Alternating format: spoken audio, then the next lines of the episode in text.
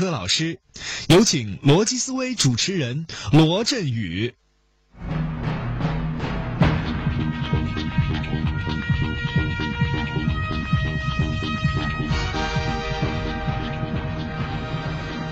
谢谢各位。呃，先办一件私事儿，在场有我们的会员吗？先向我的衣食父母鞠躬致谢。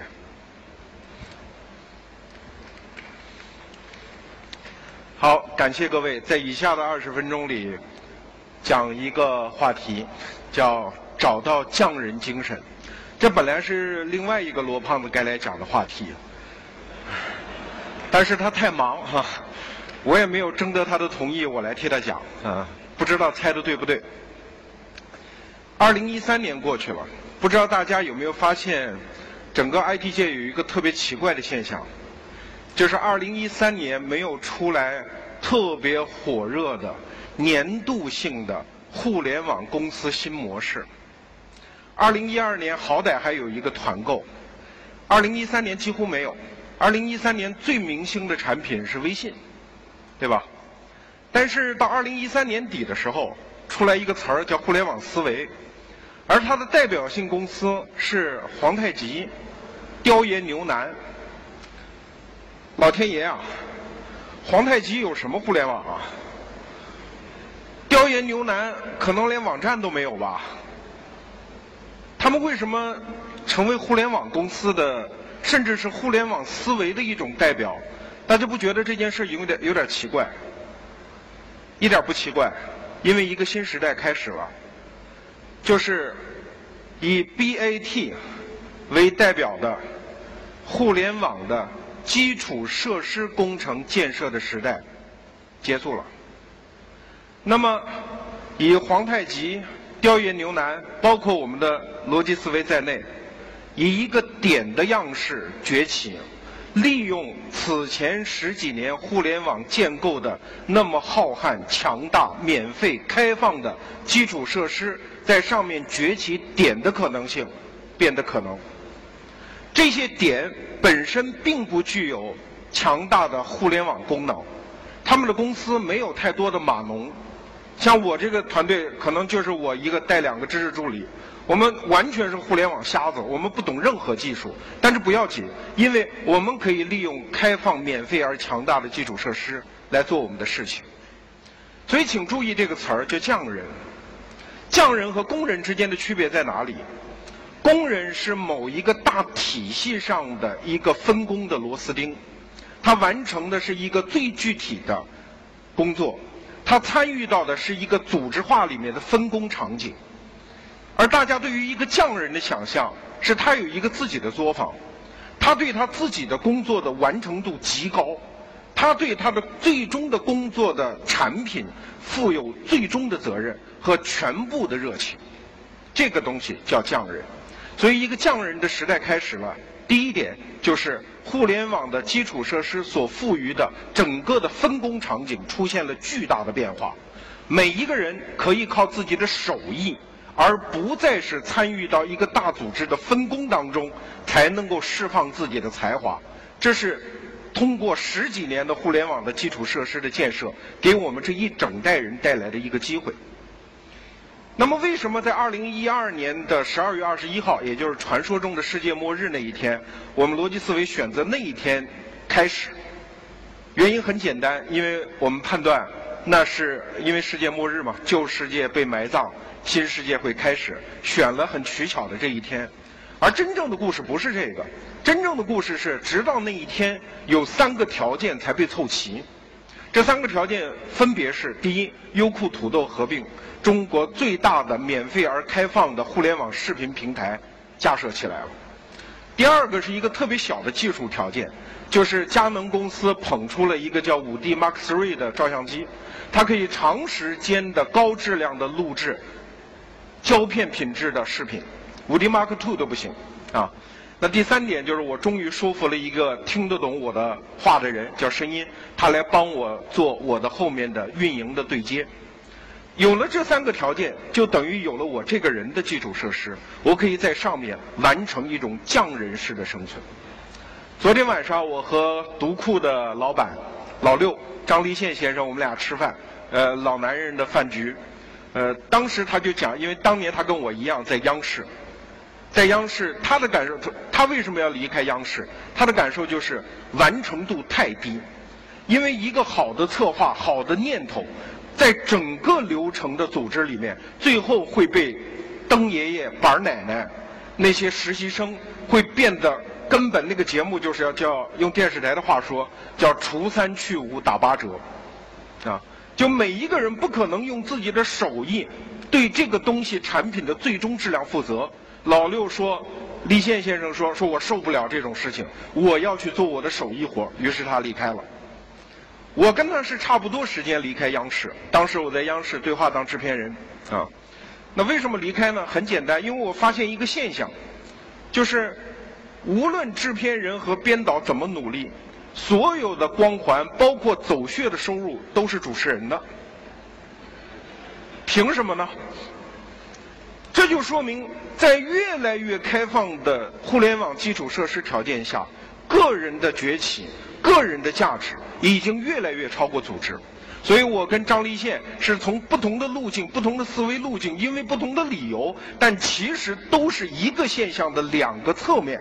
我们离开了央视，然后我们各自做各自的那个作坊、那个匠人、那个点。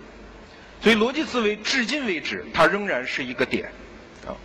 那接下来的时间，我就向大家报告一下，因为很多朋友看得起我们，呃，说我们是二零一三年在整个媒体界的一个小小的奇迹。我倒并不觉得这，因为我们最多也就挣了一千万吧，也没多少钱哈，钱并不大，但是确实。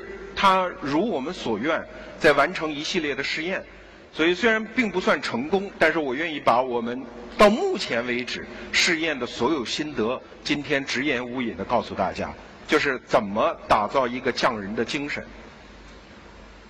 第一点，就是轻薄，这是杜蕾斯的广告哈，轻薄。就像我为什么上来，大家说你说第一点轻薄。理论上，在后面的 PPT 上应该打出这两个字，对吧？我告诉大家，让你失望了。这个 PPT 只有这一页。这就是我为了做到轻薄。所有的演讲者，他们都为这个 PPT 花了很多功夫，但是结果就是什么？结果就是各位的注意力会大量的放在 PPT 身上，而忘掉了这个演讲的人。而今天我无论讲什么，我都只会用我的口述。记得住，祝贺你，你也许有所收获；记不住，记不住你活该。因为我需要所有的人把注意力放在我这个人身上，而不是我讲什么身上。如果今天我下场之后，大家觉得我讲的有意思，但是记不住我讲什么，我赢了，你知道吗？这就是我们逻辑思维一开始做所有东西的逻辑，就是组织不重要，内容不重要，产品不重要，什么都不重要，制造一个叫罗胖的人格最重要，因为这是所有价值的积累点，其他都不重要。所以媒体界有一句话叫“内容为王”，我一直说这是一句屁话，不存在内容为王的是问题，未来一定是人格为王。因为这个世界不再有信息差，在未来信息差会越来越小，但是有一个差会永远存在，就是魅力差。互联网会带来一个效应，叫万物有灵。请各位可以闯进任何一个九零后女孩的闺房，她会告诉你，她买的每一个东西的理由，都是通过这个具体的介质和一个远方的超时空的灵的连接物。这个小东西是我在丽江旅游时候买的，我要纪念那个日子。这个东西是我第八十个初恋男友送我的，我要纪念那个人。这个东西是某某大师的签名限量版，我要和那个超时空的人发生连接。所以，互联网时代会把工业时代驱除掉的一个东西再一次请回来，那个东西叫万物有灵。工业时代教育我们所有的人，一切都是原子，所有都是科学，一切东西都可以被解释。不要相信不能解释的东西。工业时代像一个台烘干机一样，把所有那些黏糊糊、湿唧唧、说不清道不明那种超验的东西全部蒸干，但是互联网时代不会把这些东西全部请回来，它不叫迷信，它是人和人的连接越来越成为这个世界本质的时候必然诞生的一个现象。未来整个商业市场上的驱动力将不再是企业，将也不再是任何渠道。中国市场用三十年的经验，乱花渐欲迷人眼，用极快的快进的速度，帮我们演示了一下整个价值链前进的方式。首先是产品为王，然后很快过渡到渠道为王，然后很快过渡到内容为王，然后很快会过渡到社区为王。比如说小米，我们拿手机的产业链来说，但是另外一个罗胖子他就给大家展示了什么叫人格为王。这个手机还没出来，但他已经值钱了。他值钱的方式就是因为一个胖子说：“我正在家死磕呢，你们等着。”就值钱了。人格会成为未来一切商品商业的溢价的源头。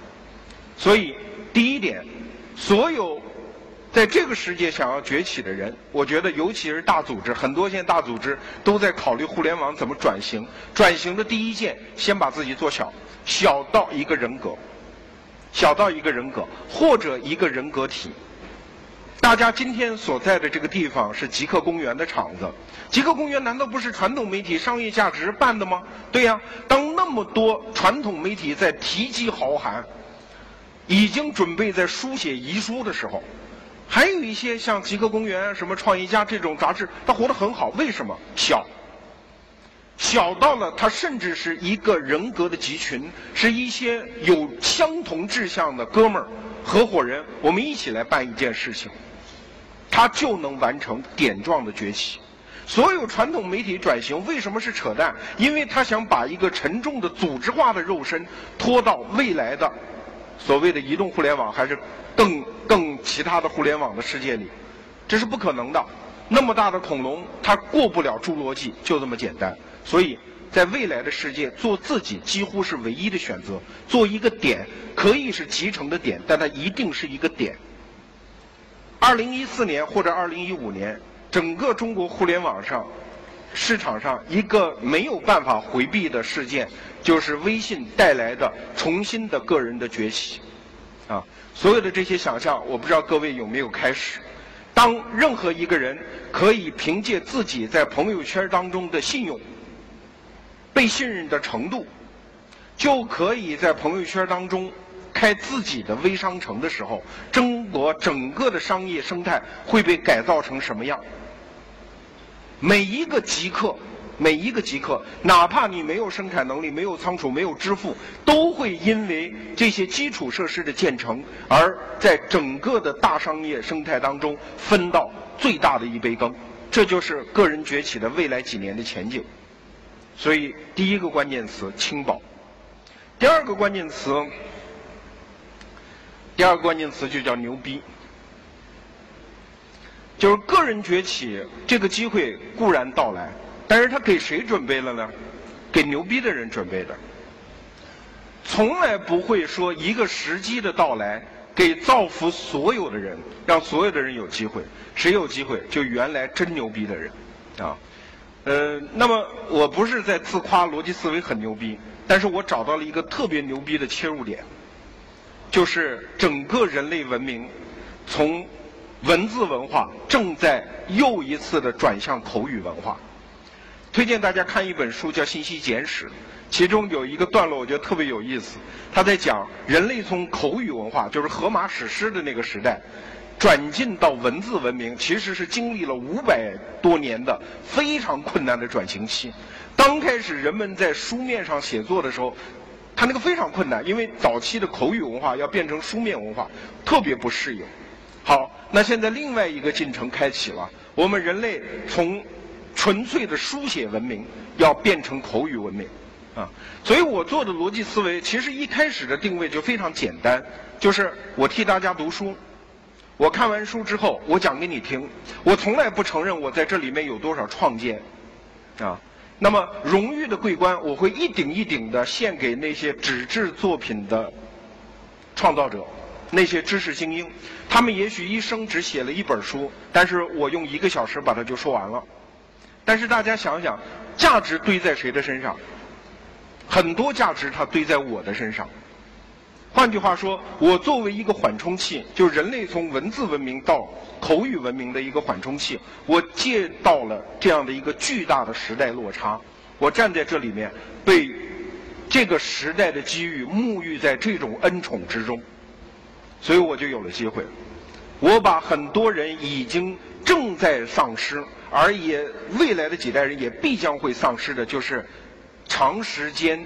大部头阅读的耐性这一件事情，它正在减消。那好，我们一部分有阅读能力的人，我们借重这个时间，用口语的方式把这种文明成果翻译给大家听，这是一个特别牛逼的时代机遇，我们抓住，所以我们就能做出这个市场上相对来说比较有特质，也相对优质的产品。这是第二个关键词，牛逼。第三个关键词叫死磕。呃，最近有一篇马上呃刚定稿，我不能说是谁写的哈，反正嗯过几年过几天会是一个挺不大不小的一个新闻，就是写我的一篇专栏文章，它的题目叫做《一个每天都坚持六十秒的男人》。我算了一下，我正好是雷正富的五倍，所以大家给我起名叫五雷。五雷轰顶的五雷，对，每天早上我发微信的语音都坚持六十秒，啊，但是很可能会有些人觉得奇怪，说为什么你不发五十七秒、五十八秒？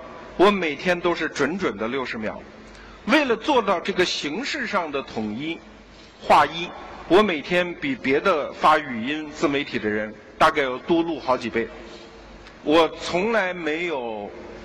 大概只发生过一次，就是十遍之内我把它录成，因为我也不写稿子，我就这么说，然后总会长或者总会短，然后只好再说第二遍，一打磕巴就重来，啊，每天我都会说十几遍才能把这个这段语音录成，所以，呃，说白了这就是一种死磕精神，啊，还有一点就是为什么我我会选择早上六点半发，大量的自媒体要不就是上午、中午。或者傍晚或者深夜发，好像早上六点半发的自媒体不多，啊，大号里面我算是可能唯一一个。为什么选择这个时间呢？两个原因。第一个，我要抢上全国人民上厕所的时间，啊，我要希望争取到第一个你开始启用大脑，然后需要阅读、需要内容的时间，第一个时间我要捕捉到。那第二点原因就是我算准了，中国绝大部分媒体记者做不到像我这样连续一年每天早上六点钟起床，一天不耽搁，这是一件极苦的事情。我四十岁的人，我觉得我有这个意志力能做到，这就是死磕。那死磕是为什么？死磕是为了唤醒尊重。所以我讲的刚才讲的三个关键词，本质都是一个，就是为了连接而生。互联网的本质就是两个字：连接。大家看，第一，要做到轻薄，摆脱所有的组织负担。当削减成一个人或者有一个小团体的时候，他是为连接在做准备，因为我变成了一个点。第二，牛逼，牛逼就是为了让更多的点和我来连接。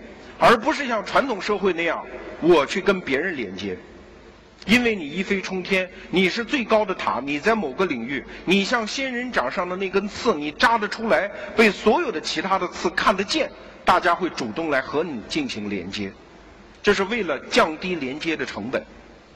第三，就是我刚才讲的死磕，死磕就是为了巩固连接，因为我唤醒了一种尊重。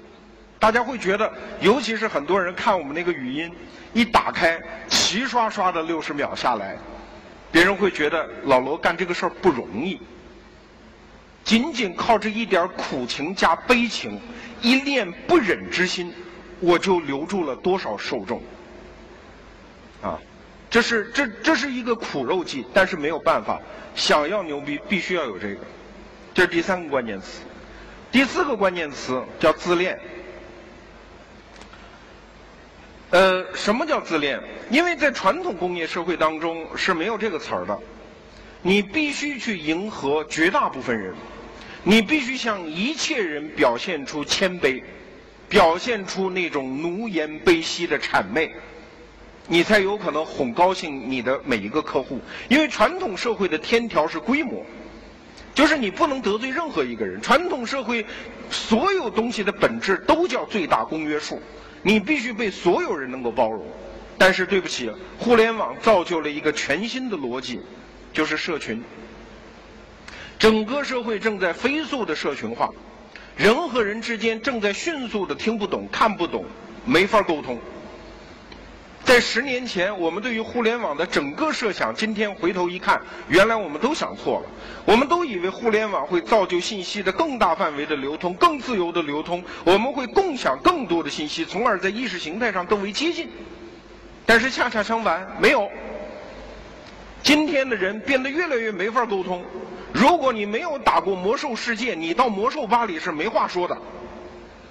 你如果不是礼仪吧里的人，“屌丝”这个词儿你是听不懂的。一个养狗的人和不养狗的人，关于吃狗肉这件事是永远不可能达成一致的。一个中学的老师搜到小男小女们谈恋爱的传纸条，他就是搜着了，他也是看不懂的。这就是这个世界。通过互联网信息的更充分的涌流，人群和人群正在不共享同一种文化系统，我们正在飞速的像星系一样远离，所以这是一个社群时代，工业化社会那种走向中心、走向集成，所有的人都喝可口可乐，所有的村民都通过村口的喇叭心向北京天安门，那个世界终于一去不复返了，就是社群。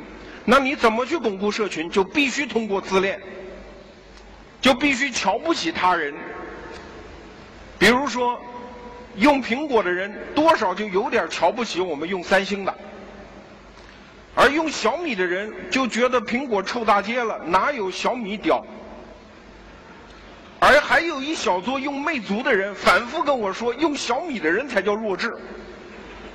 这就是自恋，这就是社群每一个社群对自己身份的确认，啊，所以逻辑思维，我们在为什么要招会员？为什么我们反复的告诉大家这是一个牛逼的身份？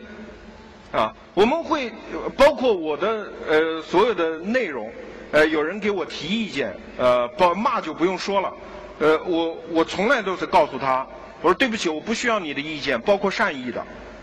我就是一个有缺陷的产品，我说的东西都不见得对，你爱听不听，爱信不信，不要给我提意见，我不想改进，去你妈的滚，不爱听拉倒。这就是我们的态度，因为我有缺陷，我要保证这个缺陷，这个缺陷就是我，因为我是个人，我不是个媒体机构，我没有必要对我所讲的一切东西负责，爱听不听，听到一起来，咱们拍拍肩膀，大家是哥们儿，共同进步，彼此相伴。可以，我不接受任何改进性意见，我只接受我们一起怎么进一步往下玩的建设性意见。这就是自恋，我们疯狂的自恋。罗永浩也是同一个脾气，对吧？大家都可以理解。对我们正在通过一系列的自我缺陷的设定，这都是缺陷，这在传统工业社会无法想象。通过自我缺陷的设设定，然后我们要到一个最珍贵的东西，传统工业社会没有的东西，已经被蒸发掉的东西，叫做爱。什么叫爱？爱就是对缺点的认知并包容。这是我们社群里的人对逻辑思维这个产品，就是这是我们的共性。所以，这我们前一阵收了大量的会员费，但是这两天我们在启动一些机制，在退会员费。就是所有指望我们给他提供服务，因为任何服务不满而公开抱怨的人，一律给他退款。因为我们要求构建的关系不是这样一种关系，不是买卖的对价关系，而是我是一个大和尚，我在修行，你觉得我修行的不容易，你给我供了两瓶香油。那在腊八节这一天，我会熬一锅腊八粥还给你，但这之间是爱的交流，不是生意的对价。任何对我们的吐槽和不满引发的就是我踢你出群，这个逻辑是非常流氓的逻辑，但是对不起，它是未来社群的逻辑，而不是工业社会跪在地下伺候大爷、伺候消费者的逻辑。因为将来我们是一伙儿的，我要求哎，这叫自恋。那么最后一条分享，很多人不太理解逻辑思维为什么要招会员，很多人理解为这是。盈利方式的一种创新，对吧？直接卖内容你知道是不行的，然后卖广告你也知道是不行的，然后我们就罗胖子想了一招，我收会员费啊，然后就好像是找到一个创新。呃，但是我今天不妨直言无隐的告诉大家，逻辑思维收会员费根本就不是为了这个，那是为了什么呢？是为了找到人。因为第一，我们为什么会员分两档？一档是二百，一档是一千二，对吧？二百是因为我们敢断言，没有任何人，包括有钱人，会随手扔掉二百块钱。一百块钱、十块钱都有人会随手扔掉，二百块钱不会。啊，所以我们就把定价定在二百，我确保你购买这个会员是认真的，是想过的，不是随手的冲动。这是第一。第二，为什么我们这次招会员，我们一定要求只能用微信支付，其他支付工具一律不许可，甭管你是支付宝还是银行转账，不要钱，不要你。所以很多海外的用户，包括国内的其他用户，就是我们大概这次因为这个政策损失掉了三分之二的单子。啊，那为什么？因为我们要求你有行动意愿和行动能力。所有这次我们招进来的会员，他都有这样几个特征：第一，对知识性产品有发自内心的热爱；第二，他是用一个，因为我们公布的是史上最无理的招收会员的方案，他交这两百块钱，他不是为了要对价，他是为了彼此的一种信任。你交二百块钱给我，我就有一份责任，我要对得住你这二百块钱。至于你是不是接受到你认为值二百块钱的服务，这个没有需求，就是我们找到这样的人。第三，就是他有行动的意愿，且真能付出行动，这样的人。所以我们实际上都是通过招会员，把一部分有信任、有行动意愿，然后有相同类似价值观的人找到。那找到之后，请问我们干什么？这就是触及到互联网的本质，连接更大规模的连接，更多的奇思妙想之间的连接，不仅仅是罗胖子一个人和其他人的连接，而更多的是所有这些人互相之间发生的连接。不妨向大家透露我们的一个想法，在今年我们可能会推出逻辑思维的月饼。这件事情会这么做：首先，我们在社群内发行，比方说五百份儿。一份一万块钱，仅限会员用。然后一天抢完五百万资本金，我们筹到，这是像众筹，对吧？但是这件事情它不像众筹平台，没有完。第二，我们把所有月饼的工序，包括产品经理、物流经理、品宣经理、法律顾问、财务顾问，所有这些工序把它摊开，让会员认领，谁愿意干这个活儿第三。接受全社会关于逻辑思维月饼的联合定制，比如说，商业价值杂志社要不要送几百盒月饼给自己的客户啊？可以跟逻辑思维来定制，我们接受所有这种定制啊。然后挣到钱之后，把参加的会员的工资付掉，留下百分之二十，我们做一个公益事业，剩下百分之八十，我们把它跟原始股东所有一人出了一万块钱的分掉。我自己算了一下啊。应该是余额宝的数十倍的收益。如果这件月饼这件事情做成了之后，它会发生什么？它发生两件事情。第一件事情就是让传统社会明白，原来生产东西并不一定需要组织，需要食品厂。需要一个中年也不怎么挣钱，就靠中秋节捞一把的那种食品厂的存在。我们完全靠一个任务，然后临时聚集，任务结束立即解散，这样的更互联网时代的个人的自由人的自由联合的方式完成生产。只要这个产品是有限改进型产品，不是像手机、汽车那种无限改进型产品。对吧？我们都可以用这种方式做，所以月饼做完了，我们翻过年去就干元宵，元宵干完了，马上就玩粽子，粽子干完了，也许我们就要开豆浆店，啊，也许要开煎饼果子店，我们已经想好名字了，它不叫皇太极吗？我们叫努尔哈赤。我们的所有的店长、项目经理全部是在我们会员里产生或者会员介绍，然后我们可以全体会员大会投票来用网络视频来选出我们信任的店长和产品经理，用这样的方式，让发生在这个社群里面的所有机会能为大家所分享，发生在这个社群里的所有的协作，因为逻辑思维这个节目、罗胖这个人的存在，而让协作成本变得越来越低。让发生矛盾之后，大家解决矛盾的可能性变得越来越低，这就是我这个人在其中的作用。所以很多人说你到底要干什么？罗胖子，你在这个社群里是谁？我说我就是导游手里的那杆旗，我甚至连导游都不是。导游是谁？导游就是所有在这个平台上发起所有项目的人，我都会把罗胖子这个人和这个名号借给他，当做手里的旗。就相当于旅行社到一个景点之后，大家散开，有的上厕所，有的逛景点，出来之后大家认得，哎，我们团在那儿，我就是干这个事儿的，啊，我只是大家识别的一个标志。所以，新互联网社群时代的所有的玩法和我们熟悉的那些老玩法，它最大的不同也就在这儿，因为它是自由人的自由联合，每一个人都有空间，都有机会。在不同的社群里分配自己的时间、注意力、精力和热情。啊，那如果我们能够制造一个社群，让各位社员可以彼此分享，那它会发生什么呢？现在我们有两万多社群，社会员。对不起，以后逻辑思维再也不会公开卖会员了。两万多会员公开卖会员这件事情就结束了。很多人说，那再加入怎么办？必须老会员介绍，而且价格必须翻倍。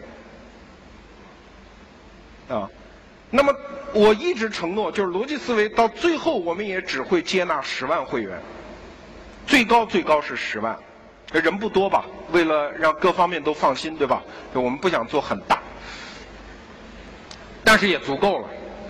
那么等到十万会员的时候，我们会开放会员号的交易平台，啊，你想跟我们玩吗？可以。先去造福一把老会员，如果他愿意卖的话，根据当日牌价，你买一个会员号进来玩，啊，然后你干完事儿你也可以用当日牌价，你把这个会员号卖掉。如果你是职业的技术派炒家，你可以画 K 线图，你可以高抛低吸，祝贺你发财。总而言之，传统的工业社会一切都是中心化的。比如说，很多人说逻辑思维是粉丝经济，对吧？我们造一个偶像，然后挣大家钱。我们卖书啊，卖个 T 恤衫呢，挣大家钱。对，那叫粉丝经济。但是互联网时代一旦去中心化之后，就没有所谓的粉丝经济，只有所谓的社群经济、社群商业。社群商业的底层密码非常简单，就是让一群协作成本更低。价值观更类似、兴趣点更相同的人结合在一起，一旦结合在一起，一切奇思妙想和这个时代赋予我们的机会，就像雷一样会劈到我们的身上。谢谢各位。